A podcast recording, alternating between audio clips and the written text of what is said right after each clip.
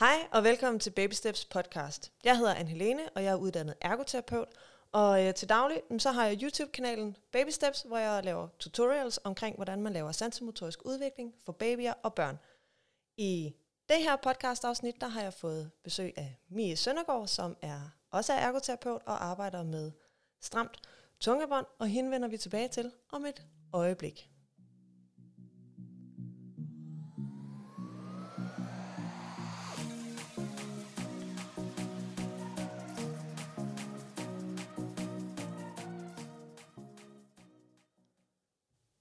Godt. Dagens emne er altså stramt tungebånd hos babyer, børn og muligvis også, at vi skal snakke en lille smule om hos voksne, og øh, omkring, hvad for nogle effekter det har på dagligdagen derhjemme. Men allerførst, Mie, vil du så ikke introducere dig selv en lille smule? Jo, øh, tak fordi jeg måtte komme. Velbekomme. Ja, mit navn er Mie, og jeg er 38 år. Jeg har været uddannet ergoterapeut siden 12. Øhm, og jeg tror, jeg startede ligesom de fleste med at have været lidt om om, rundt omkring, for sådan at se, hvad skal jeg være, hvad kan jeg få af jobs. Og øh, da jeg havde været på barsel med min store søn, som er fra 15, så øh, havde jeg et job, jeg ikke ville tilbage til. Og så fik jeg en, øh, en mulighed for en kollega, som ville stoppe med at undervise sin stimulastikhold, motorikhold. Øhm, hun ville gerne af med dem, og så, øhm, ja, så tænkte jeg, det prøver jeg. Det var to timer om ugen, og så lad os se, hvordan det går. Og inden to måneder, så havde jeg 10 hold rundt omkring i København, og så var jeg ligesom godt i gang med at være selvstændig. Øhm, og ved siden af det her, så havde vi jo vores søn, øh, Vito, som øhm, er født med øh, silent reflux. Ja. Vi havde en drilsk ammestart, og han var bare, altså, han var bare en ked af det dreng. Han øh, var bange for verden, han var bange for bedsteforældrene, og han havde det faktisk kun godt, når han var i armene hos mig. Okay. Øhm, vi afprøvede medicin, vi prøvede kropsbehandlinger, vi var til lægen, øhm, ja, you name it. Mm. Hele turen og, rundt. Ja, og øh, noget virkede, virkede lidt, noget virkede slet ikke. Øhm, og da han var omkring et år, så øhm, blev jeg anbefalet at prøve at lægge hans kost om. Øhm, efter FODMAPs-principperne, som øhm, går på, at man kan reagere på kulhydratindhold i øhm, kost. Okay. Øhm, og det gjorde vi, og øhm, det, det havde god effekt. Øhm, vi kunne holde hans reflux sådan ret nede. Ja. Øh, han var uden medicin, øh, men der skulle ikke meget til, før han tiltede. Altså så havde han måske fået en bid æble, så reagerede han, eller så var nogen, der havde givet ham en halv kop mælk, så havde okay. vi to dage syg, og sådan kørte vi hele tiden. Øhm, og øhm, da han var 15-16 måneder, så, øhm, så blev jeg gravid. Ja. Det var ikke sådan lige planlagt. Vi, sådan, vi havde ikke brug for endnu et barn lige der, fordi det bare det var hårdt, synes vi, at være forældre til, til et barn, der græd så meget.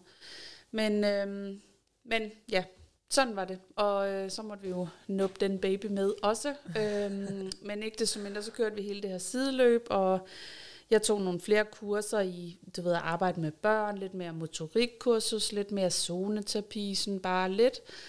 Og øh, pludselig en dag, så er jeg ude ved en familie, som, hvor baby ikke spiser. Ja.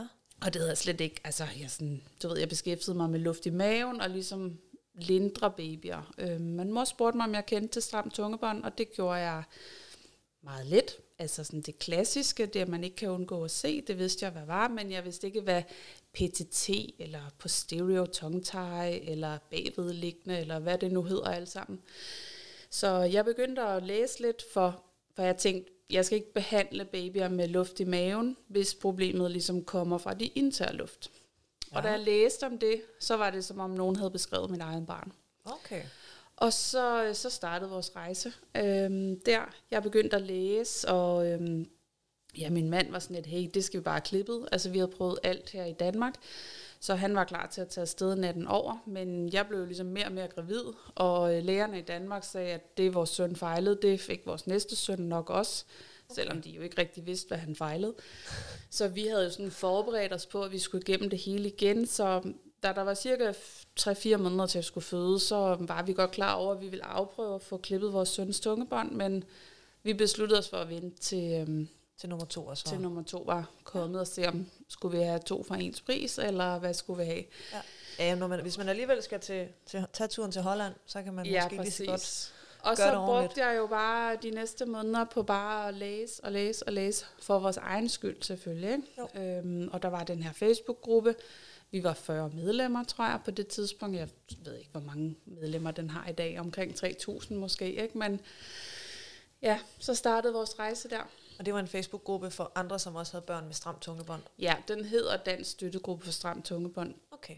Øhm, og den, altså, den sådan, primære fokus er og har altid været ligesom at hjælpe og vejlede forældre, øh, fordi i dag er der jo mere hjælp at hente, men dengang havde vi jo kun hinanden. Ja. Altså, vi havde ingen kropsbehandlere, vi havde ingen ørenes vi havde ingen, der troede på os. Og hvis jeg havde sagt til en læge, jeg tager til Holland, og når vi kommer hjem igen, så regner jeg med, at min søn er refluxfri, så ville han jo have sagt, at jeg var tosset hoved. Men ikke desto mindre var det jo det, der skete, ja. og alligevel troede de jo ikke på os.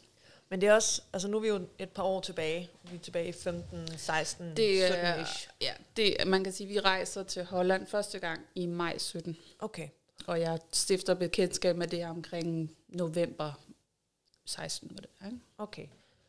Øhm, så hvor udbredt er stramt tungebånd og de her øhm, problematikker omkring stramt tungebånd på det her tidspunkt? Altså hvor, du siger, at I er cirka 3.000 i, i den her støttegruppe, men men hvordan ja, det er vi i dag. Ikke? Det er i dag. Dengang var vi måske 40. Okay. Og jeg vil sige, øhm, jeg havde aldrig hørt om det. Altså, vi havde været medlem af, der er jo sådan en øh, Facebook-gruppe for Reflux, for eksempel, ikke? forældre til refluxbørn. Og vi, jeg havde aldrig hørt om det. Altså, det var rent tilfældigt, at den her mor til en, den her baby, som du ved, spiste, men tog ikke nok på, så vi kunne sonde, og sådan kørte deres liv i starten, selvom mor havde fint med mælk. Øhm, det var rent tilfældigt. Og ja. da jeg så læser symptomlisten, så kan jeg jo se, at okay, vores start, Vitus konstante låsninger, Vitus mega meget luft i maven, han, han rendte rundt, selvom han var halvandet år, så lignede han sådan barn fra Biafra-distriktet med hans kæmpe store vom. Øhm, og lignede jo stadig en, der slugte mega meget luft. Altså ja. han proppede sin mund, når han spiste, og han var glad for mad. Øh, selvom han ikke måtte spise noget som helst. Øhm, og du ved, der var bare alt passet på ham. Okay. Så det var egentlig bare sådan at læse, og jeg skrev lidt med dem i Holland, og der var jo nogle forældre, der havde været afsted. Øhm, og ellers så hentede vi alt vores information øh, på nettet fra USA. Mm. Ja. Okay. Så i Danmark er det stadigvæk forholds... Altså, vi, vi er ved at komme efter det, er mit indtryk, når jeg sådan læser op på det. Jeg støtter også på stramt tungebånd undervejs i... Jeg tror, at da jeg selv var indlagt, eller vi var indlagt i fem dage, fordi jeg fødte for tidligt, men der var de en tur inde på barselsgangen lige at tjekke, hvor de også konstaterede, at han havde lidt stramt tungebånd, men ikke noget, de vurderede var et problem. Det var nok første gang, jeg hørte om stramt tungebånd. Mm. Så allerede på, på ja, barselsafsnittet har de trods alt haft en lille smule fokus på det. Øhm, men vi har stadigvæk lang vej igen, før at vi ligesom har den samme ekspertise i Danmark, som de måske har i for eksempel Holland. Hvad er det, de gør i Holland, som vi ikke gør herhjemme endnu? Altså, man kan sige, hvis man sådan skal tage udgangspunkt lidt i Kirsten, som er den øh, tandlæge, der klipper i Holland, hun, øh, hun er implantatkirurg, øh, og øh, hun stødte på det her, fordi hun er vant til sådan at operere, og hun brugte det her laser og elektrobrænder, og så havde hun en ven eller veninde, tror jeg nok, der sådan spurgte, kan du løsne tungebånd, fordi de jo også havde hørt om det fra udlandet, og så hun jo startet med at gøre det igen og igen. Og forskellen for hende versus det, der foregår i Danmark, det er jo, hun laver jo ikke andet end det. Nej. Så man kan sige, vi har jo masser af ørenes halslæger her i Danmark, som begynder at få øjnene op for det, og som er åbne over for, at stram tungebånd er ikke kun, når der sidder et, et bånd og hæfter på tungespidsen. Øh, stram tungebånd har også betydning for, når man skal øh, spise fra en flaske, eller tale, eller hvad hedder det, spise almindelig mad, hvor at, ja, for tre år siden var, havde det nok lidt en anden lyd, ikke? men vi har ikke de her specialister på den måde i Danmark, hvor vi har en, der kun laver det, og som hele tiden kun koncentrerer sig om den type væv, øhm, som, som ligger øh, i og omkring øh, tungen. Okay. Og det, det er jo det, som Kirsten gør, for eksempel. Ja. Det er også det, som Gahiri gør, for eksempel i USA, Kotlow i USA, Baxter i USA. Altså, Alle de store alle, inden for det her. Ja, præcis. Okay. Øhm, de laver jo, nogle enkle laver en lille smule andet, men primært er det jo det her, der er, at det, de laver, og det de, ja, man kan ikke engang kalde det forske, fordi altså, der begynder at blomstre lidt forskning op her og der, men, men i lang tid har de jo bare lavet det, fordi de har altså, praksis og for at hjælpe. Ikke? Okay, så helt basically, ud fra et fagperspektiv, så mangler der også noget, noget bagvedliggende research, der ligesom siger, det her det er det, vi ser, at det gør, og mm. det her det er det, vi ser, at det hjælper ved at lave et klip. Altså de her konsekvenser har øh, det, hvis barnet har et stramt tungebånd for eksempel. Ja. Okay. Og altså man kan sige, der ligger jo nogle studier i forhold til, øhm, hvor man før har troet, at når tungen skal bare svøbe ved, ved amning, og så har man jo i mange år sådan tænkt, at tungen ligger der og kører frem og tilbage. Men der er jo lavet nogle studier, blandt andet af Gedes. Hun har ligesom lavet nogle øhm, ultralydsscanninger, Ja. Jeg lige husker, at det er hende, hvor man ligesom kan se, at tungen kører, skal bølge op og ned. Ja. Og at der ligesom skal være noget altså frihed under tungen, og det er tungen og ganen, der ligesom I et samarbejde et laver det her samarbejde tryk. Ja, laver vakuumet, ikke? Jo. Øhm, og kan man sige, så er man jo begyndt at undre sig over, at nogen har et virkelig kort bånd, uanset hvor på tungens underside det hæfter. Mm. Men hvis det er hele tungen, der skal op i ganen og, og malke brystet og, og danne det her vakuum, mm. så skal hele tungen også kunne komme op, så er der ikke noget kun at løsne, så tungespidsen er fri. Nej.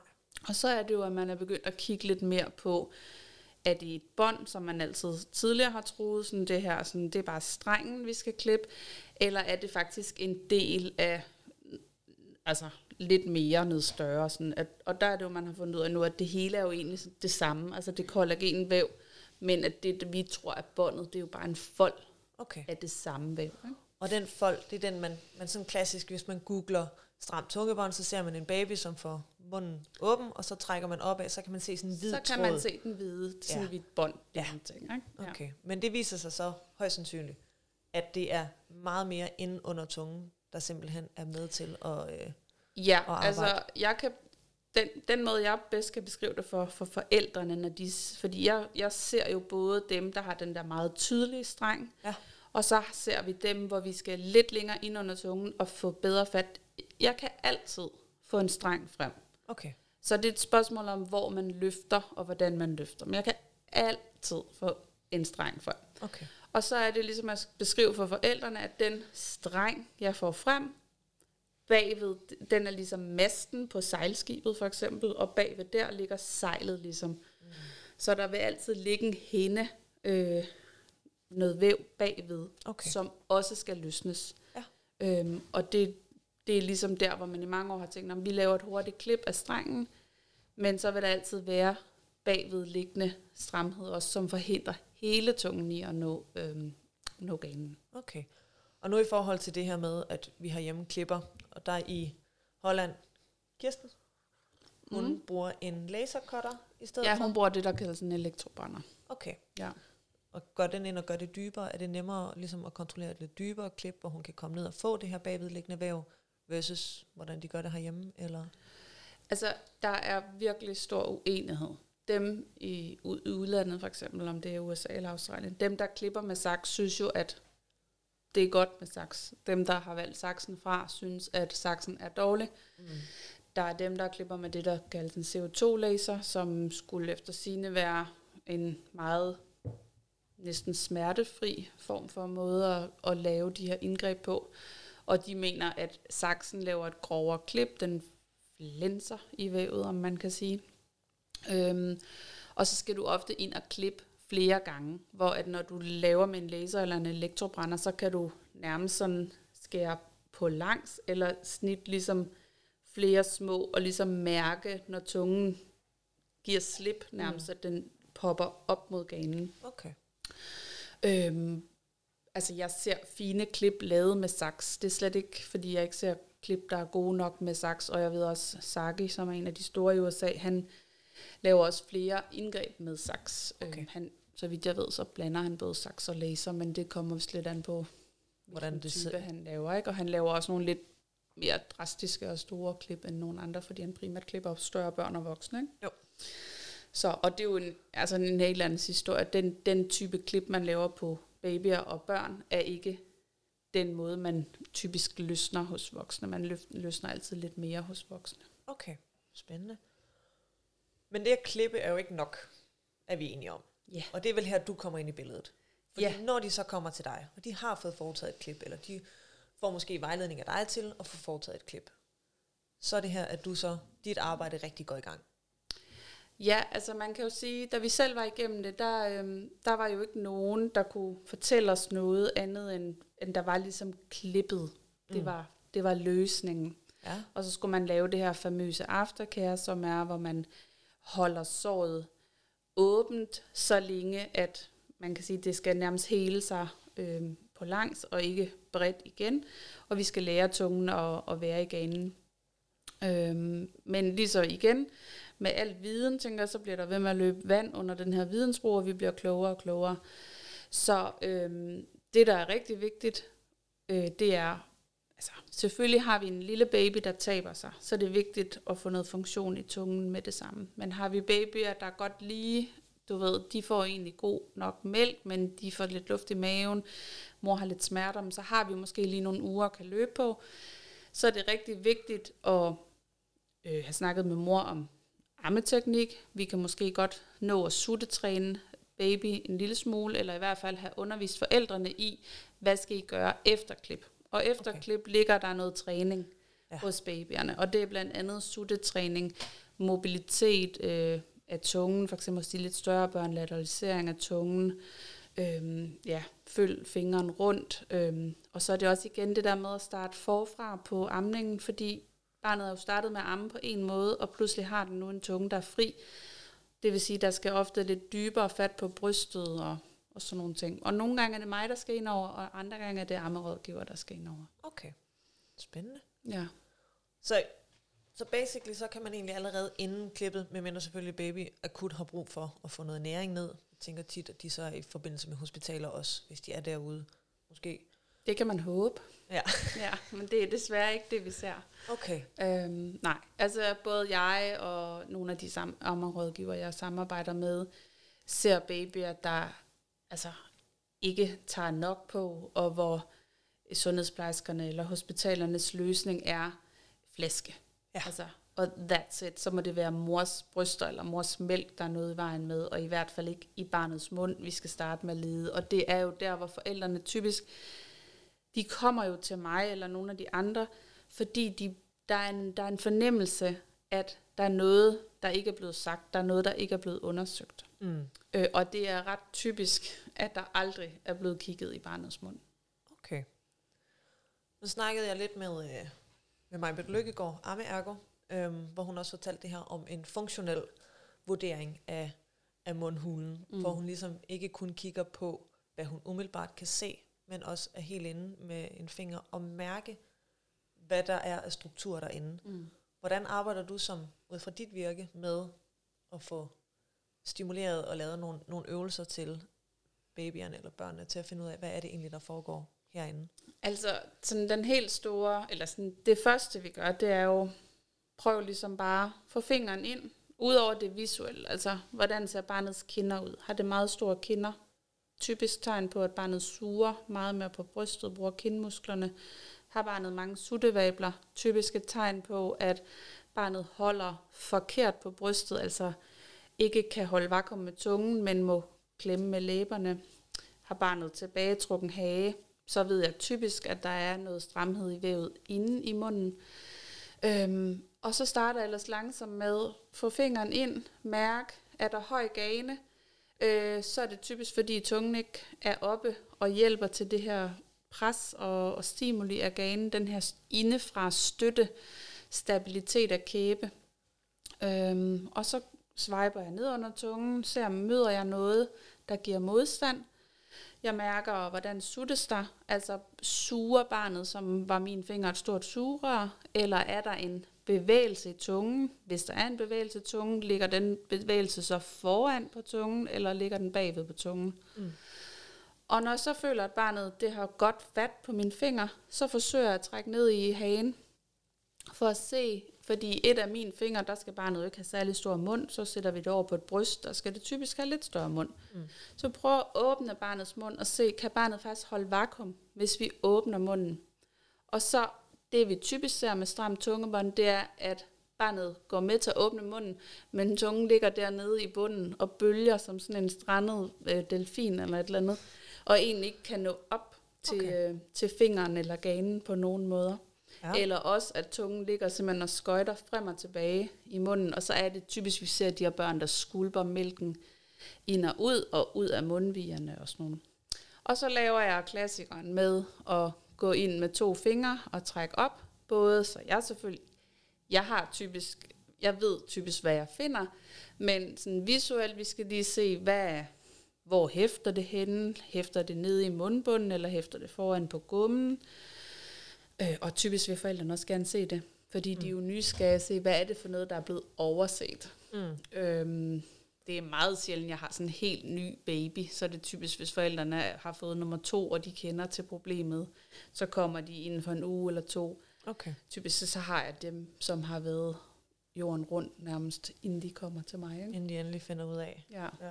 Jeg synes heldigvis, at når man søger på mange af de symptomer, som der ligesom er, altså er stramt trungebånd trods alt noget af det, der begynder at poppe op som årsag bagvedliggende ja. årsag? Altså, der er jo blevet gjort et kolo enormt arbejde med hjemmesiden, for eksempel øh, stramtungebånd.dk.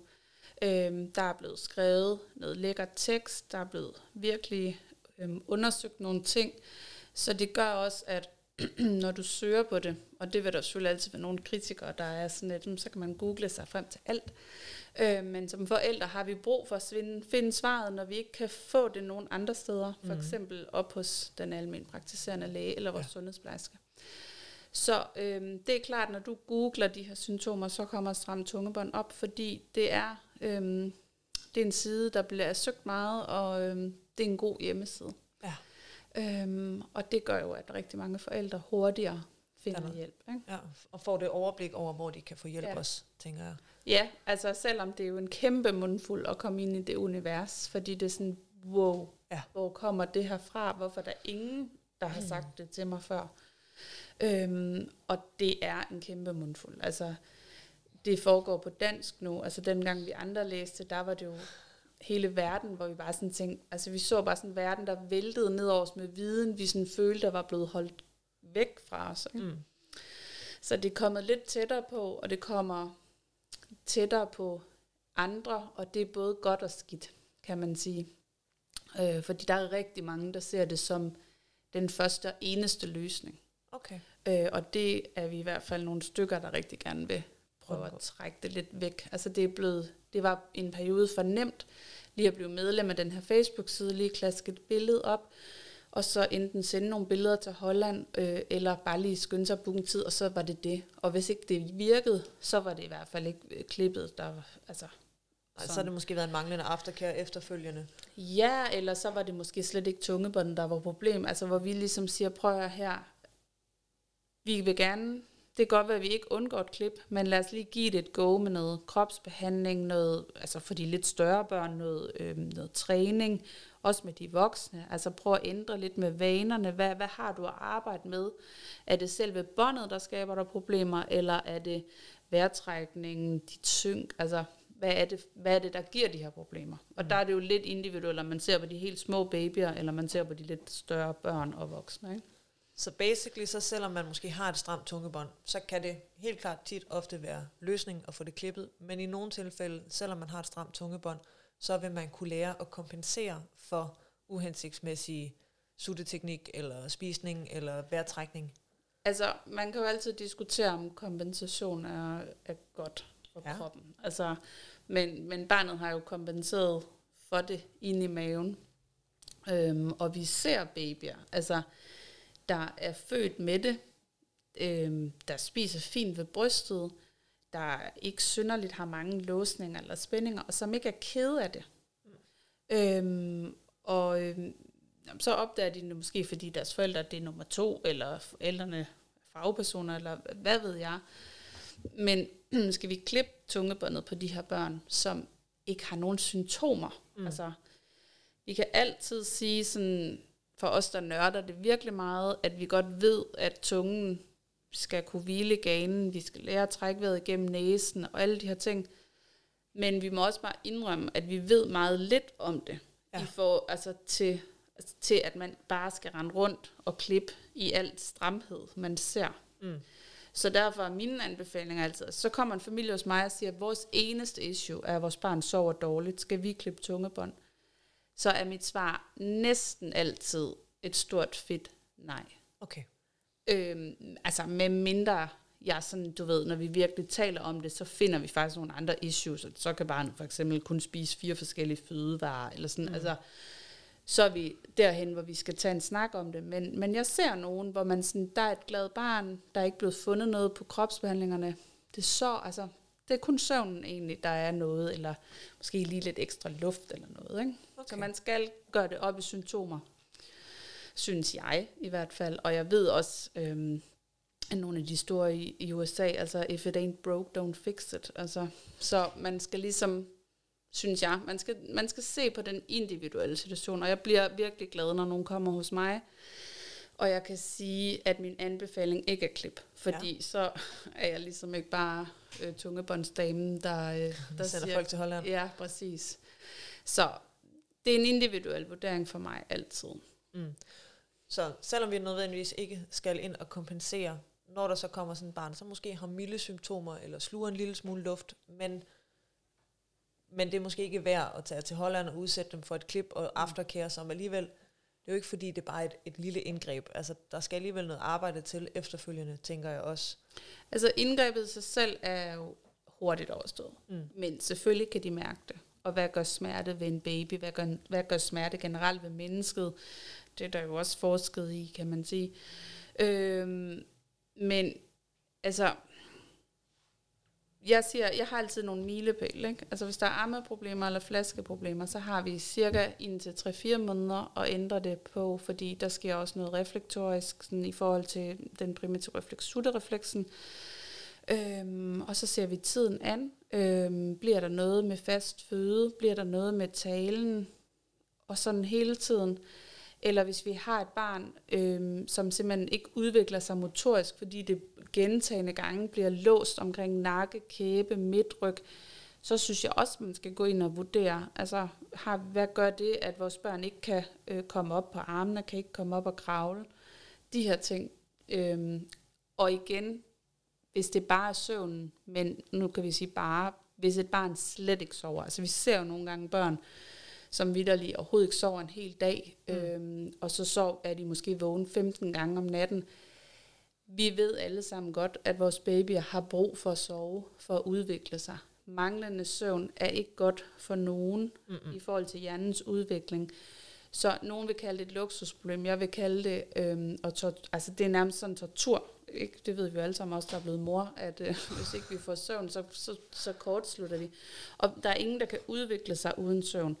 Så der er, også, der er jo forskellige grader af symptomer, der er forskellige grader øhm, af de her problematikker, ligesom der også er forskellige grader af tungen. Mm. Der er jo nogen, som vidderligt har minus bevægelighed, øhm, og hvor man sådan tænker, det der, det vil jeg faktisk klippe alligevel, selvom du ikke har ret mange symptomer, fordi jeg vil våge den påstand, at der bliver enten med fast føde eller Tale. med talen. Ja. Jo jo, fordi tungen skal jo også arbejde forholdsvis frit for at forme ord øhm, i munden. Ja, altså der er jo S og D og N og R, altså øhm, jeg, sådan nogle ting, ikke? Mm. Øhm, men, men jeg er da selv, jeg er jo selv en voksen kvinde, som er født og opvokset med et stramt tungebånd, og jeg anede det ikke. Nej. Altså, jeg har ikke haft taleproblemer, jeg har ikke haft spiseproblemer. Jeg sov meget, set ja. i bagspejlet til min mor, måske for meget, men de synes, det var dejligt. Jeg var nummer tre i rækken. Det var nemt. øhm, men som voksen har jeg haft sindssygt mange kæbeproblemer. Jeg havde, altså jeg tror ikke, jeg har været mere end 25 år, da jeg var til lægen og tanden første gang, hvor jeg havde klikkende kæber, begyndende slidgigt i kæberne. Øh, allerede på efterskolen havde jeg sådan en, du ved, sådan duknakket holdning, sådan hovedet fremad, hvor alle de andre sådan havde sådan en fin rank holdning. Jeg har tidligere været gymnast, og sådan, altså jeg var bare sådan, Øhm, jeg skar tænder, maveproblemer, jeg har haft bøjle på i fire år, som var et helvede. Altså, set i bagspejl har jeg haft mega mange problemer. Og skal jeg klippe mine børns tungebånd for hvad nu hvis? Mm. Øh, sådan, jeg kunne godt finde på at gøre det, men det er en individuel vurdering for ens, også for forældre. Altså, hvad vil man sætte sine børn igennem? Ja. Ikke? Jeg vil gerne gøre med mine børn, så de bare kunne få halvdelen af de symptomer, jeg har haft. Ikke?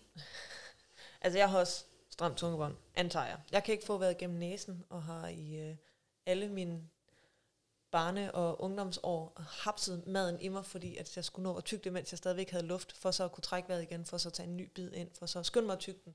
Så min mor, hun har altid været sådan, hvordan fanden er det, du spiser, barn? Altså, ja. Træk nu vejret. Og det er jo, og det er jo vidderligt det, der er sådan, ej, hvor du spiser grimt, eller ej, vil du så lade være med det der.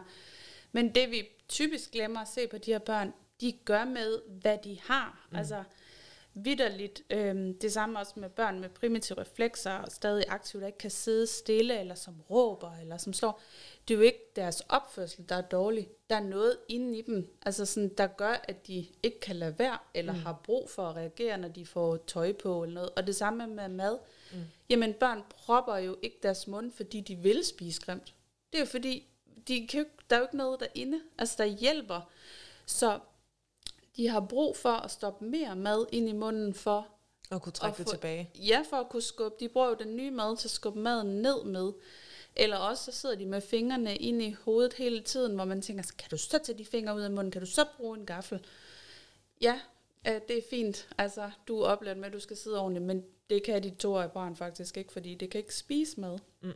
Eller, ej, han gider ikke spise mere. Altså, han stopper bare efter to mundfulde. Han synes overhovedet ikke, maden er interessant. Han synes faktisk, at maden er interessant, men det er rigtig hårdt for ham at spise, mm. fordi han bliver træt. Ja. Og når man vender det om på den der måde, at det faktisk er noget funktionelt, der er, altså det er, det er noget fysisk, der er et fysisk problem her. Fordi, du ved, så kommer vi tilbage til de her gamle råd med bare at stoppe med at natarme, eller gøre, du ved, give stop med flasken, så skal de bare nok spise, når de bliver sultne. Det er bare ikke det, vi ser. Nej. Altså, vi ser de her børn, men de vil gerne og de ville gøre det, hvis de kunne. Ikke? Jo. Så sådan rent ergoterapeutisk, fordi vi er jo ergoterapeuter, og det er også derfor, vi sidder her i dag, mm. og det er det formålet med podcasten her, det er ligesom også at fortælle, hvad er det egentlig, vi som ergoterapeuter bidrager med, blandt andet i forhold til det stramme tungebånd. Hvad er det, du gør, som der måske ikke er så mange andre, der gør i Danmark? Altså, jeg prøver jo ligesom, udover selvfølgelig undersøgelsen, det er jo nok det nemmeste af det hele, i hvert fald hvis man ved, hvad man skal kigge efter. Mm. Så er det jo det der med at prøve at sige, hvad er det for en funktion, der faktisk mangler? Hvad er det for nogle dagligdags ting, vi ikke kan, når vi har et stramt tungebånd? Hvad er det, det kan have af konsekvenser?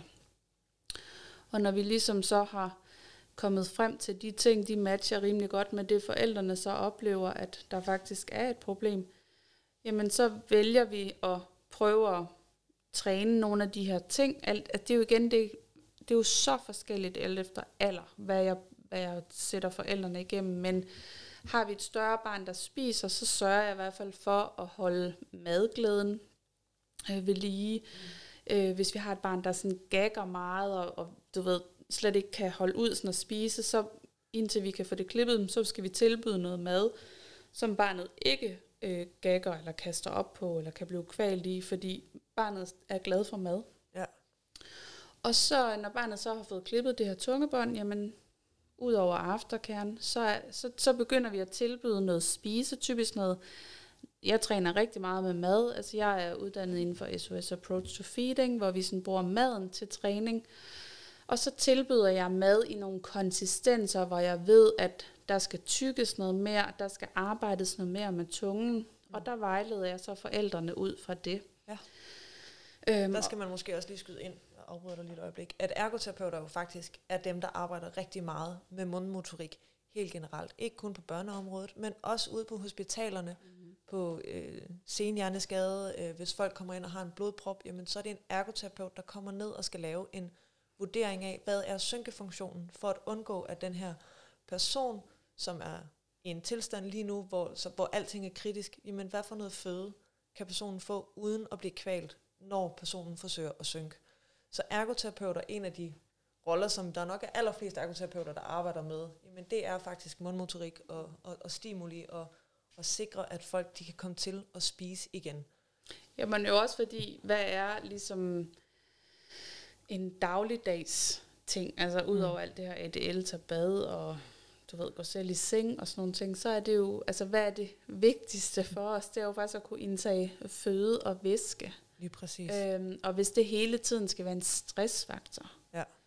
hvad gør den stress ved en? Og det, børn og voksne reagerer jo vidt forskelligt. Altså, nogen, de, de får det bare overstået. Ikke? Som du selv siger, da du var barn, sådan, det skulle bare køres ind, fordi du, altså, og hvad har det så gjort ved din fordøjelse måske, ikke? Du har i hvert fald nok ikke noget tyk din mad synderligt meget. Øhm, og så er der de her børn, der bare helt er værd. Altså, de lukker bare af. Mm. Og hvad, altså, hvad er det der med at blive sat til et bord hver evig eneste dag, og du faktisk tænker, ej, det dufter dejligt. Altså, mm, hvor ser det bare spændende ud. Men det føles bare ikke særlig rart, når jeg får det ind i min mund. Så jeg vælger faktisk at lade være. Og altså, igen, jeg har slet ikke forsket på det her område eller noget, men hvad er det egentlig, der gør, at vi ser nogle børn med sådan spiseværingsproblemer, altså senere sådan anoreksi og de ting, hvad er det, der udvikler sig til det? Er mm. det måske, at det til at starte med faktisk er startet med, at mad bare ikke var særlig rart? Og nu snakker jeg jo ikke sådan voksne kvinder, der pludselig får anoreksi, men sådan, altså vi har jo også børn i psykiatrien, der faktisk får stemplet, at de, de har en spiseværing. Mm. Øhm, fireårige piger, for eksempel, der er allerede i psykiatrien, og jeg har sågar haft nogen i min, i min praksis, som er to år, som allerede er i psykiatrien, og som har fået stemplet, at det er psykisk. Og så ja. kigger vi ned under tungen, og så er der bare, altså, det er fint nok, der er skabt noget psykisk, men tro mig, det er startet som noget fysisk. Ikke? Altså man kan sige, det handler jo også om langt hen ad vejen at få skabt nogle gode rammer omkring det her med at starte opstarten på mad. Så hvis ja. en toårig pige, når, da hun har været seks måneder, allerede der har vævret sig, og så har fået stoppet en ske ned i halsen, altså mm. så, så sætter det sig jo, udover at være start ja. som noget fysisk, så sætter det sig selvfølgelig som en, som en psykisk blokade. Og det er jo sjovt nok, fordi rigtig mange af de her børn med stramme tungeren vælger nej tak til skemad. Mm. Og det gør de, fordi typisk når vi giver skemad, så er det ikke barnet, der kontrollerer det. Nej. Os, der arbejder med øh, spisevanskeligheder, øh, vi, vi vejleder selvfølgelig i, hvordan kan du give skemad, så dit barn tager et aktivt valg om at tage maden fra skeen. Men sådan som vi er opdraget med det, også hvis vi lige har en mormor, der lige skal give vores børn noget mad, så er det typisk en flyveren ind, og så skovler vi lige af på læben der, ikke? fordi mm. vi skal lige have det hele med ind, du. Og så svaber vi lige rundt om øh, hovedet, ansigtet der med sådan en ske, og det er bare altså sådan rent sense, sensor, sensorisk, så er det bare en vemmelig oplevelse at få mad på den der måde. Sådan, ja. Du har slet ikke noget valg. Så børn, altså der er nogen, de, sådan, de accepterer det jo bare fint. Det kan være godt og skidt, ikke? Men, mm. men der er rigtig mange børn, der vælger det fra. Man kan sige, at børn er jo eller, altså, ret tidligt nogle autonome væsener, som har deres egen holdning og mening om, hvad der skal ske. Og når de sidder i en spisesituation, jamen en af deres bedste måder at, at, at tage styring, det er jo ved at lade være med at åbne op. Ja, så, eller kigge væk. Eller, ja, præcis. ja, præcis. Så de der børn, som så alligevel sådan lige, hvor skeen den sådan kommer flyvende rundt om, om nakken en gang, og så ja. ind i munden fra den anden side, som sådan en bagholdsangreb, det er måske ikke den, den mest behagelige måde at blive Nej, og, det er jo, og, og man kan sige, at vi forældre, det vi allerhelst vil, det er, vi vil gøre det allerbedste for vores forældre, ja. nej, for vores børn, og det er også jo, øh, ja, også, men, øh, og vi vil, altså, vidderligt, det er vores, det, vi gør alt i vores magt for, at vores børn får mad. Mm. Fordi mad er, er kærlighed også, ikke? Jo, fordi mad i, især... Det er så essentielt, ikke? At jo, få og, mad. Præcis, og det er jo en, en kæmpe social ting. Altså, det er jo ikke kun noget, vi skal have for at overleve det er jo også noget, vi gør i sociale sammenhæng. Det er, når vi spiser, at vi, at vi ligesom får, får hvad hedder det, snakket dagen igennem. Hvad har du lavet i dag? Hvordan har din dag været, skat? Altså. Ja, der er så mange ting koblet på det der. Og plus, at vi jo, altså hjemme i min familie, sådan, så, er vi vokset, så er jeg vokset op med, sådan, det er klokken 6, der er mad. Mm. Du ved, du har den plads, og jeg har den plads, og det er moren, der laver mad. Vi har sådan nogle helt faste rammer omkring mad. Så ubevidst da jeg så selv får børn, så er det jo sådan, jeg også gør. Ja. Og, og altså, jeg ved ikke, sådan, det er i hvert fald typisk sådan for os, der nok er sådan vokset op der i 80'erne og 90'erne, det er sådan meget, du ved, det er sådan her, vi gør det. Hvor vi den dag i dag jo er meget mere sådan, vi tager udgangspunkt i vores barn. Altså, mm. vi læser vores børn. Det, det er os, der tilpasser os til barnet. Hvor før har vi, er det barnet, der skulle tilpasse sådan, Delen, du vil ikke spise tidligere end klokken 6 hjemme ved os, selvom, at vores, selvom barnet var træt. Sulten. Ja, også sulten, ikke? Altså, vi, sådan, det er mad, vi spiser til madtid.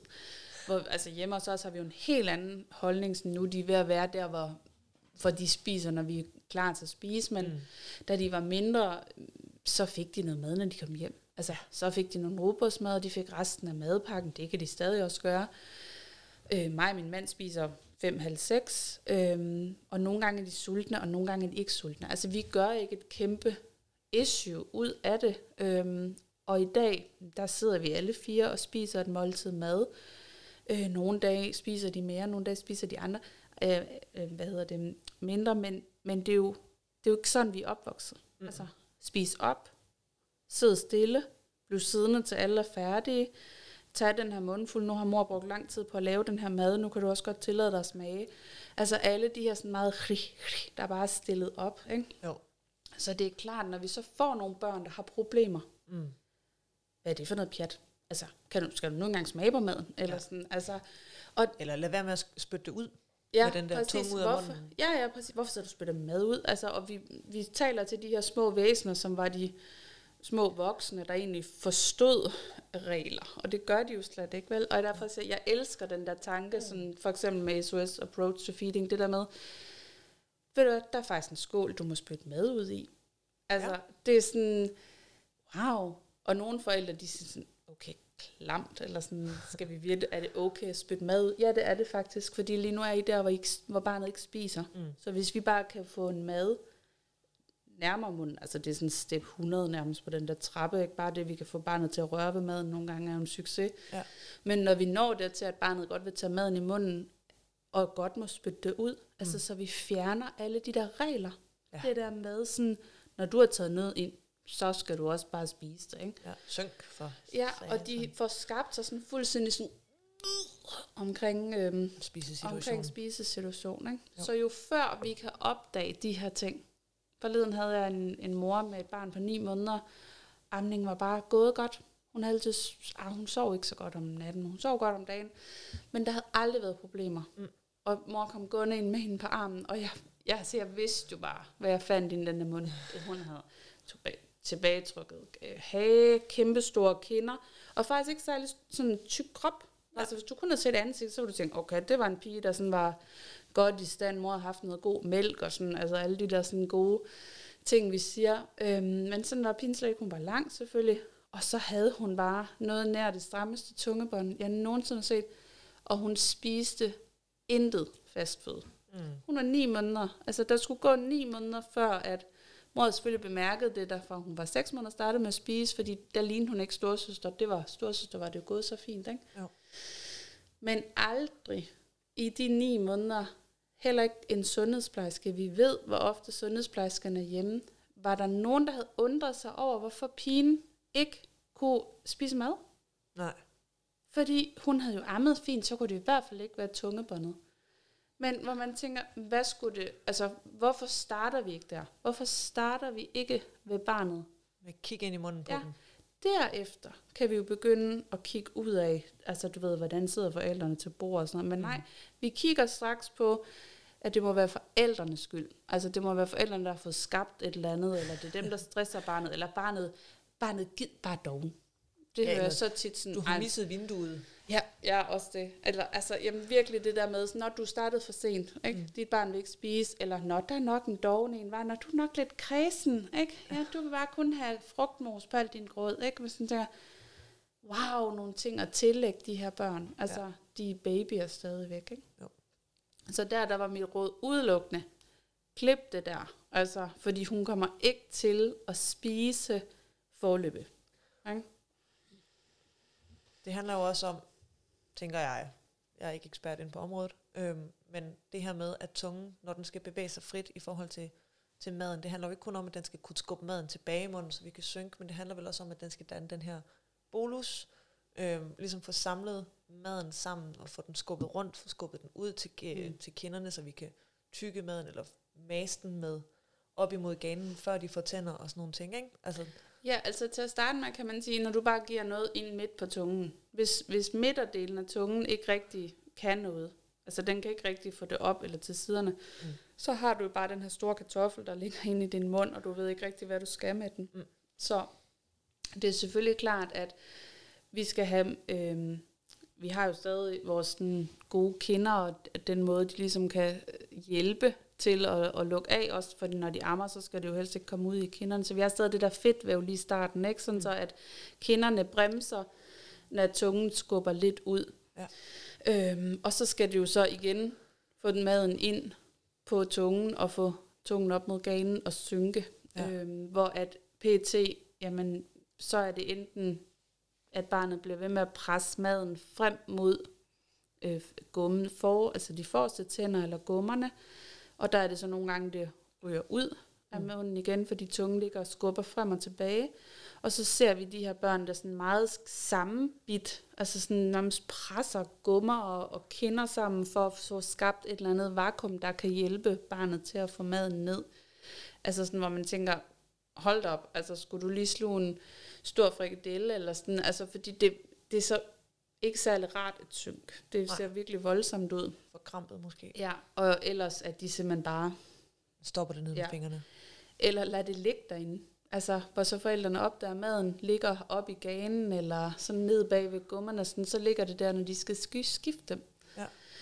Øh, og så er de hele mundhulen fuld af mad. Øh, det ser vi også rigtig tit. Okay. Så det er klart, når tungen den ikke hjælper, altså, så skal der noget andet til hjælp. Så det er en mad eller fingrene, ikke? Jo. Eller lad være med at spise. Eller at spise. Eller vand. Hvis jeg også rigtig død, så slupper de helt vildt, og så, mm, så sluger de sådan en kæmpe klump mad, ikke? Og de sidder helt febrilsk og peger på den der kop, så hvor man siger, du har lige drukket, du er ikke tørst endnu. Mm. Men fordi de ret hurtigt har lært, at med vand kommer maden ned. Smart. De er jo kløgtige. Jamen det er de da. Altså det er jo deres de kloge børn, det er dem, der overlever. Sådan er det også på brystet. Altså, de børn, som er, er født af en mor, der har et kraftigt nedløb, har godt med mælk, som ikke er stresset. Altså, du ved, der hvor amningen fungerer, eller der hvor der er en nem flaske at spise fra. Men det er jo dem, der tager på. Ja. Og alle de andre, de taber sig. Ikke? Og i gamle dage var det så dem, der, der ikke overlevede hvor de andre de overlevede. Altså jeg tror jo ikke på, at stramt tungebånd er noget nyt. Nej, det ville være meget mærkeligt. Så skulle hvis, du og jeg i hvert fald ikke have stramt tungebånd, kan man sige, hvis det var noget nyt. nu snakker du om de her kinder, og jeg tænker, der sidder sikkert nogle mødre derude og kigger på deres små rundhovedede babyers kinder og tænker, er det her stramt tungebånd kinder, eller er det bare almindelige fødekinder? Ja. ja. Kan man som almindelig mor se forskel? Jeg synes jo, det sådan harmonerer kinderne med resten af babys krop. Mm. Altså har du sådan en lille fugleunge krop, og har din baby sådan nogle store hamsterkinder. Ja. Vi, altså, baby tager ikke på sådan kun i ansigtet. Eller har du sådan en rigtig lækker flødebaby, altså der bare har elastikker, og så ville det jo se mærkeligt ud, hvis det ikke også var noget guf i hovedet. Mm. Så nogle gange er det vidderligt det der med sådan at prøve at harmonere det, det her. Mm. Ikke? Altså, jeg er tit kommet ind med min store søn, han er sådan meget lang og slank. og kommet ind, hvor de sådan har sagt, Nå, men han ser da rigtig godt og robust ud.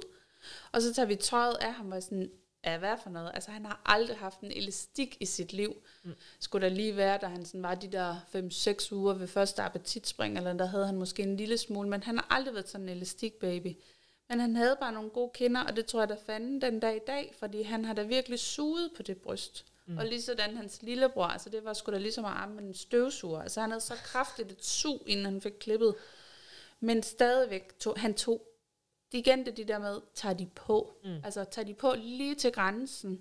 Så er det nok også fordi, altså du ved, har de så kun taget det på på kinderne, eller er det faktisk fordi, det er sådan en muskel? Og så kan man også mærke det lidt. Ja. Hvis man ligesom sådan prøver at køre fingeren lidt rundt på kinderne, eller tager en finger ind i kinden, hvis det sådan er helt hårdt, Ja. Altså, så kan man næsten mærke, hvordan det bare er spændt. Og hvis man sådan prøver at trække lidt i, i mundvin så er det som om sådan virkelig spændt postelastik, der bare... Ikke? Vil barnet lave en stor mund, eller har man de her børn, der gerne vil have lidt yderligt fat? Mm. Typisk også dem, der suger rigtig meget. Ikke? Jo.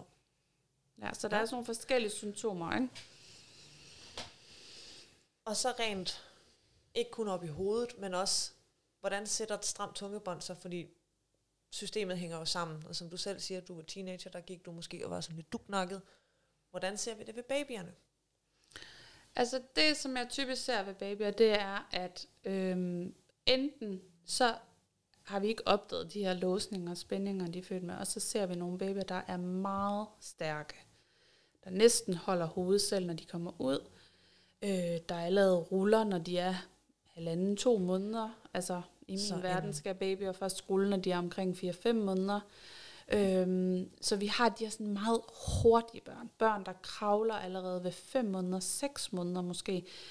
Ikke fordi jeg siger, at alle børn, der kravler ved 6 måneder, har stramt tungebånd, men det er sådan nogle af de her indikationer for, at der er et eller andet i kroppen, der er en ubalance. Hvorfor er barnet blevet så stærk så hurtigt? Mm. Fordi det er ikke øhm, optimalt at blive født og kunne holde hovedet selv, vel? Hvad har de ligget og lavet inde i den livmor, siden de er blevet så stærke?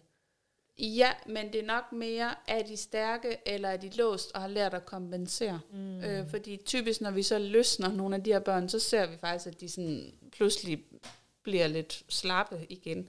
Fordi så skal de til at bruge deres krop rigtigt. Ja. Øh, de ruller typisk ved at, at flitsbue bagover, altså hovedet tilbage og sparke benene bagud, så de bliver meget stærke i ryggen og mangler rigtig meget styrke i kåren. De øh, får typisk ikke fødderne i munden, Mm. Fordi den her med sådan at bøje sig sammen, på grund af sådan både helt fascia er så stram, men også at deres vejrtrækning er meget overfladisk. De har ikke været nede og få aktiveret diafragma og mavemuskler og alle de her ting. Så de er mega stærke på øh, bagsiden. De sidder også. Hvis vi satte dem, så ville de kunne sidde helt vildt tidligt, men de kravler måske ikke. Okay. Så der er mange ting i det, men jeg ser typisk rigtig meget af de her børn, der virkelig kæmper med at ligge på maven. Altså der er de sådan meget stærke, og så er der de her børn, der bare, uanset hvad vi prøver, så hader de at ligge på maven. Ja. Det er så hårdt, fordi når du skal støtte på armene, og du er låst op omkring nakken, det er jo typisk det, det stramme tungebånd gør, det er, at det skaber nogle spændinger op omkring nakken øhm, og øvre ryg, og det er bare ikke rart at bruge sin krop. Altså vi ved alle sammen, hvad det, det vil sige at have hold i nakken. Problemet er, at de her børn, de er født sådan. De kender ikke til et liv uden. Så derfor ser vi rigtig mange børn, der faktisk ikke engang græder af det. Nej. Altså, der er bare urolige og sover dårligt, men de græder aldrig. Nej, det er tit måske også de børn, hvor sundhedsplejersken har konstateret, at oh, der er ved at være sådan lidt, et barn, der ligger hele tiden med hovedet til den ene side, der er ved at være et skævt kranie. Ja. I skal vende barnets hoved om, vend ja. barnets hoved om, så de ligger på den anden side. Ja i stedet for måske at gå bagom, jeg siger ikke, at sundhedsplejerskerne ikke har styr på, og så kigge ved de bagvedliggende årsager. Men nogle gange men, handler men, det om at kigge på, hvorfor ligger barnet altid med hovedet til den side. Ja, der, er typ, altså der er blevet skabt sådan en måde, at sådan, okay, der er et problem her med, at barnet ligger sådan, vi skal bare vende det om, i stedet for at kigge på årsagen til, at barnet ligger sådan, eller barnet vil ikke ligge på maven, så skal vi bare lægge det på maven. Du ved, så skal det bare vendes til at ligge på maven, frem mm. for at kigge på årsagen til, hvorfor ligger barnet ikke på maven. Og sådan, altså igen, barnet vil ikke stå, så skal vi lære det at stå, i stedet for at kigge på årsagen til, eller hvad skal der faktisk til for at komme op og stå. Der skal noget, man skal faktisk kunne kravle hen til noget, man skal kunne tage fat i noget, og man skal kunne rejse op, så man træner i processen til at mm. stille sig op, frem for det at øve sig i at stå. Og det er for mig at se sådan meget oldnordisk tankegang, der stadig florerer. Altså, Øhm, også at nej, det er lige meget om børn kravler, det er det overhovedet ikke for mig. Altså der er sådan virkelig noget sådan helt essentielt i det, at børn skal kravle. Vi er skabt til det, så, så hvis et barn springer det over, mm. så er der en årsag til det. Ja. Vi får ikke alle ned og kravle, det er slet ikke det, og vi har ikke ødelagt baby, hvis det er. Men, men det, det er et punkt, altså noget, hvor vi skal undre os over, hvorfor, hvorfor vil det ikke det? Nej, altså, det er ikke nødvendigvis, fordi de bare er hurtige og for utålmodige til at kravle. Det er, altså, der ligger et eller andet. Hvorfor er børn hurtige? Hvorfor er det, de er meget hurtige til at ville for eksempel om på maven, når de har reflux? Fordi det ikke er rart at ligge på ryggen, for eksempel. Hvorfor vil de væk fra maven, så skynder de sig at lære sig at komme op på strakte arme og ligger der som sådan en øh, statue eller søløv der hele tiden og bare ligger. Altså, der er hele tiden nogle årsager, og der, hvor jeg synes, man når længst, vi finder ikke altid svaret, men hvis vi bare kunne starte med at undre os mm. og, og spørge os selv, hvad det er. Ikke? Jo. Men jeg ser to sider. Altså, jeg ser de der meget hurtige børn, hvor forældrene tænker, der har aldrig været nogen problemer. Og så ser de der børn, hvor tænker, shit, det kommer bare aldrig videre for den der mave. Det er 11 måneder, det er dårligt kommet højt op på armene. Altså motorisk er det bare bagud, eller i hvert fald stået sidst ind i bussen, som jeg plejer at sige. Ikke?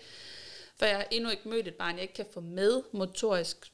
Det kommer bare til at tage noget tid, og nogle gange med hjælp fra nogle andre fagpersoner. Ikke? Jo. Jo, jo, fordi det er jo ikke, fordi vi skal sidde her og sige, at vi er de eneste, der kan ting. Vi, uh, jeg er meget fan af, af tværfagligt samarbejde. Præcis.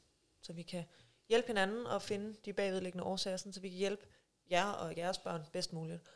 Øhm, noget af det, som, som vi snakkede en del om i min mødergruppe indimellem, det var det her med øh, vidunderlige uger af dem. Ja. Nu tager vi lige tidsspring. Nu snakker vi lige lidt sansemotorik og, og børns udvikling. Men hvor vi på et tidspunkt gik og snakkede om det her med, at ah, vi var også på vej ind i en dårlig periode, eller nu skulle vi have en af de der ture, hvor det var sådan lidt ved siden af, og hvor baby var sådan ægtet en lille smule out, mm. hvor vi kom frem til under refleksioner, at basically, så er tidspunkterne i vidunderlige uger, hvor de er markeret som de sorte tordenskyer, det er jo normaltilstanden for barnet. Det er jo her, hvor de udvikler sig. Mm. Når vi så indimellem har de her perioder, hvor der ikke er en udvikling, så det, altså det er ikke nødvendigvis normaltilstanden. Mere også i forhold til, at man tit som forældre bliver så frustreret over, at man skal igennem en periode, og det er hårdt, og børnene sover ikke, og de, mm. men hvor de lærer, at det er jo egentlig det, der er deres primære opgave som babyer, det er jo at gå igennem de her hårde perioder, hvor de skal opleve ting, mm. tænker jeg. Ja, altså, jeg synes, det er en fed måde at se det på. Jeg har ikke, altså, jeg har ikke selv lige vendt den om sådan der, men når du siger det, så kan jeg egentlig godt mærke, at det er sådan, jeg har det med det. Altså, for eksempel, jeg spørger altid forældrene, er, der, er I udviklingsspring? Mm. Ikke? Altså nogle gange så ringer forældre også fuldstændig febrilsk. Skal vi klippe, skal vi klippe tungebåndet igen? Er det det, vi er ude i? Og jeg siger sådan, hey, hey, wow, wow. Altså har der været sygdom? Mm. Er I inde i noget udviklingsspring? Fordi det der med sådan at prøve at forklare, hvorfor er det, at barnet har brug for at reagere nu? Altså, mm hvorfor, og så igen, når det så har nogle forældre, der sådan hopper ekstra hårdt på bolden, eller du ved, råber ekstra meget, så nu for fanden, eller sådan, hvad vi nu kan i vores stressbøde, at, at barnet heller ikke ro til mm. at udvikle sig, når det så endelig skal udvikle sig. Fordi vi sådan har sådan en tanke om, at vores børn skal bare sove og skide og spise. Og grine. Og grine. Øhm, og kunne ligge selv. Altså den her sådan klassiker, mit barn vil ikke ligge selv ej, skulle da lige kommet ind for en etværelses lejlighed og flyttet ind i et kæmpe palæ. Altså, det skulle da klart, vi er sociale væsener. Mm. Der, altså, jeg undrer mig mere over de der børn, der bare elsker at ligge selv, ja. end jeg undrer mig over dem, som kalder på deres forældre. Ja. Så jeg synes, det er en fed måde, det der med at se på og sige, jamen prøv at høre, der foregår rigtig meget lige nu. Mm. Barnet har brug for jer. Ja. Øh, og, og Altså, det er sgu da derfor, vi er så privilegerede at leve i Danmark. Vi har barsel. Altså, vi har ro til at være med vores børn. Præcis.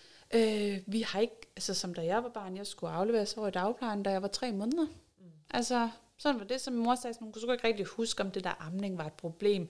Men hvis det var, altså jeg skulle have flaske alligevel, om jeg fik det ved to uger eller ja. seks uger, det var fuldstændig lige meget, jeg skulle have den alligevel. Mm. Fordi hun skulle på arbejde.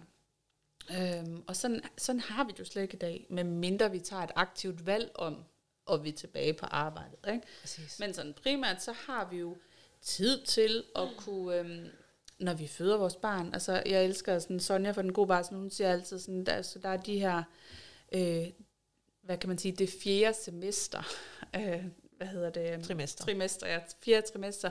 Det er jo uden for maven. Mm. Altså, nu har baby ligget derinde i maven i x antal mange uger. Nu skal baby ligge uden på maven. Ja. Øh, og du skal ikke have så travlt med at skal op og støvsuge og vaske op og invitere gæster eller ud i shoppingcentret. Du skal ligge der ned med din baby. Mm. Også selvom du ikke ønsker at amme. Fordi det er jo ikke kun amningen, vi gør det her for. Øh, jeg tror, det var sidste uge, så jeg har lige skrevet et, et indlæg på mine sociale medier om netop det her med, sådan, hvorfor er det, vi har så travlt med, at vi skal lægge barnet fra os? Ja. Hvorfor skal barnet lære at ligge på maven væk fra os? Det skal det tids nok komme til, mm. men især i de første 4 til otte uger, det er rigeligt, at barnet ligger på maven på os. Ja. Der er en årsag til, at du ved, der er en masse ting, der skal op. Der er en masse tryghed. Barnet må godt sove hos os i dagtimerne. Ikke? Altså, vi har hele den her sove på ryggen tid. Men det er den første tid i dagtimerne. For pokker der, lig der ned og slap af og hvil dig. Og så kan vi langsomt arbejde os på. Altså jeg plejer altid, vi har sådan en saying hjemme ved os, at vores, vores børn har en rygsæk til tryghed, og når den er fyldt op, så begynder de at bevæge sig. Ja, så søger de væk. Ja. Øhm, og sådan er det også med babyer. Altså, så kan man langsomt gå i køkkenet. Først kan man bare hente en kop kaffe, mm. så kan man vaske op, så kan man pludselig tage sig et helt bad. Altså kræfterne som at få et helt nyt liv den dag, man kan tage sig et bad, uden de, de hænger ind i skørterne. Ikke? Oh. Altså, men hvorfor har vi så travlt med, at vores baby skal væk fra os? Mm. De skal ud og sove barnevognen. Altså, de skal minimum sove tre timer. Ja, det er dejligt. Sådan barn havde jeg også i starten, når det sov. Det er virkelig rart, og det er pisseirriterende, når de ikke gør det. Det ved jeg godt. Men der er også forskel på det, når det er, når det er et baby, spædbarn, og så når det er et 6, 8, 10 måneder gammelt barn. Ja. Jeg havde sådan et barn der, og det har jeg også skrevet et blog op. Jeg hedder det, prøv igen. Det har jeg også skrevet et blogindlæg om. Jeg havde et barn, der nægtede at sove i barnevognen. Han ville sove på mig i bæreselen. Altså fik ret hurtigt købt først en strækvikler, og da han så blev synes, han blev for stor til at sidde i strækviklen, så gik vi over til en bæresel, som også var lidt nemmere lige at få på hurtigt. Og så sad han der. Ja. Hele tiden. Og han var glad og tryg, og han hyggede sig, og når han så var klar til ligesom at komme ud, jamen så mødede han lidt, da han blev lidt større, og så kunne han ligesom blive sluppet fri. Men ellers så var han inde i, øh, i den der bæresel, og, ja. hvor der var lækkert og varmt, og øh, ja. Og sådan havde min store søn også, altså han kunne godt sove i barnevogn. Altså, hvis jeg havde fået ham til at sove, så kunne han godt sove der. Øhm, min lille søn, han kunne ikke. Altså, han ville hverken sove det ene eller det andet sted. Og det er der, hvor jeg så siger, så skal vi begynde at undre os. Ja. Så er der fandme noget galt. Altså, hvis et barn kun sover 27 minutter, om det sover på maven af os, eller øh, i barnevognen, eller, altså, så er der et problem. Ja. Øhm, ikke at jeg ikke også, altså der kan også godt have været et issue, der hvorfor vil dit barn ikke ligge og sove, sådan, men der er bare forskel på, når du har et spædbarn, som naturligt har brug for meget mere tryghed, og så vi har et 6, 8, 10 måneder gammelt barn, der stadigvæk ikke vil ligge mm. i en barnevogn, eller altså gå op i sengen og ligge sammen. Altså, men, for jeg synes jo ikke, der er noget galt, jeg gerne vil have tryghed af mor. Øhm, men vi har bare i det her samfund alt for travlt med, at vores barsel er til at bage boller og gå ud og shoppe og øh, du Hør ved alle det, ja, alle de ting, hvor det sådan tænker, altså det er ret privilegeret. Vi kan faktisk gå hjemme med vores børn i et år, hvis vi får det timet og tilrettelagt med lidt ferie og lidt forskelligt, nogen længere, ikke? Over manden og... Ja, ja, præcis. Der er nogle ting, der skal op, men i hvert fald 10 måneder. Ja. Altså, hvis vi accepterer, at vi skal have dagpenge, hvilket også er et privilegie, synes jeg. Ja. Det må man øhm, sige. Så altså, hvor i mange andre, altså husk da Kirsten, uh, tanden i Holland, jamen hun fødte, så sagde nå, okay, men fisk, så kan vi ikke sende nogen, og sagde, ah, jeg er bare tilbage på pinden om tre måneder, fordi det er det uh, barsel, vi har her i Holland. Men der var ingen kære mor der, Nej. altså, det var tilbage på pinden, fordi der er, ikke, der er ikke mere, vel? Nej. Så, ja. Men jo, i forhold til det der med udviklingsspringende, jamen, vidderligt, det er irriterende at få en anden baby. Altså man kan nogle gange føle, at babyen er blevet byttet om natten over. Ikke? Men hvis vi ikke har planlagt så meget, mm. så, så burde vi have tid til at kunne rumme det. Lige præcis. Ja, og det er altså sagt for en mor, der har været vågen i 15 gange om natten, indtil hendes søn var 15 måneder. Det er hårdt, det siger jeg slet ikke. Og jeg har mange gange overvejet at gå ud og hænge mig selv i træ af træthed. Men det er mere for at sige sådan, det er sådan, altså, Ja. Vi skal, så må vi få hjælp af farmor eller mormor, eller altså alle de her ting. Vi skal også være bedre til at bede om hjælp, men altså, vi skal bare lade være med at sætte forventningerne så højt til, hvad børn skal kunne også. Ikke? Jo. Og så skal vi heller ikke slå os oven i hovedet over, at vi ikke får taget alle de der fancy og flotte billeder til Instagram, og at vi ikke lige... Børnebøgerne. Ja. Jeg har, to, uh, jeg har to børnebøger stående hjemme, og der er ikke udfyldt noget, og min søn, han bliver tre. Den mindste søn bliver tre på lørdag. Der er så mange ting, som vi skal nå, når vi er på barsel. Men det allervigtigste, vi skal nå, det er at passe på vores børn og sørge for, at de får en tryg udvikling. Hvis nu, at du sidder derhjemme i stuen og er i tvivl om, hvorvidt dit barn har stramt tungebånd, hvor kan de så finde dig og øh, spørge om råd? Altså, øh, jeg har mit firma, det hedder Funktionel Terapi. Øhm, PT har jeg klinik i Borup, men jeg er også udkørende på Sjælland. Håber en dag at få en klinik i København. Øhm, så det øh, skriv til mig der. Øhm, ja, funktionelterapi.dk. Ja. Og ellers så vil jeg også råde folk til at gå ind i den nye forening, der er blevet lavet, øh, FOMP, F-O-M-P.dk, som er øh, foreningen for orofaciale myofunktionelle problemer. øh, det er et mega langt ord, men ikke sådan, fordi vi ligesom gerne vil have skabt noget mere viden, ikke kun om tungebånd, og at tungebåndet ikke altid sådan den eneste problem eller løsning, men hvordan spiller det sammen, og hvad, hvad skal vi kigge efter? Mm. Så har vi lavet en forening, øhm, som er økonomisk uafhængig. PT er det gratis at være medlem.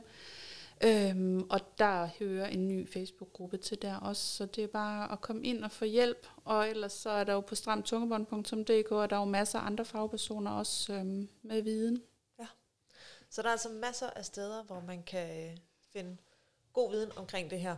Øhm, også hvis man er blevet inspireret til at søge mere efter at have hørt podcasten her. Hvis I har spørgsmål, udover øh, dem I måske kunne have til mig, så er I også velkommen til at skrive til mig. I kan finde mig inde på Facebook og Instagram. I kan også finde mig på min hjemmeside, baby-steps.dk, og på Instagram og Facebook er det babysteps.dk ud i et. Og øh, der prøver jeg at gøre mit bedste for os at, øh, at give jer nogle gode muligheder for at skabe sansmotorisk udvikling og få en, en god barsel med jeres børn.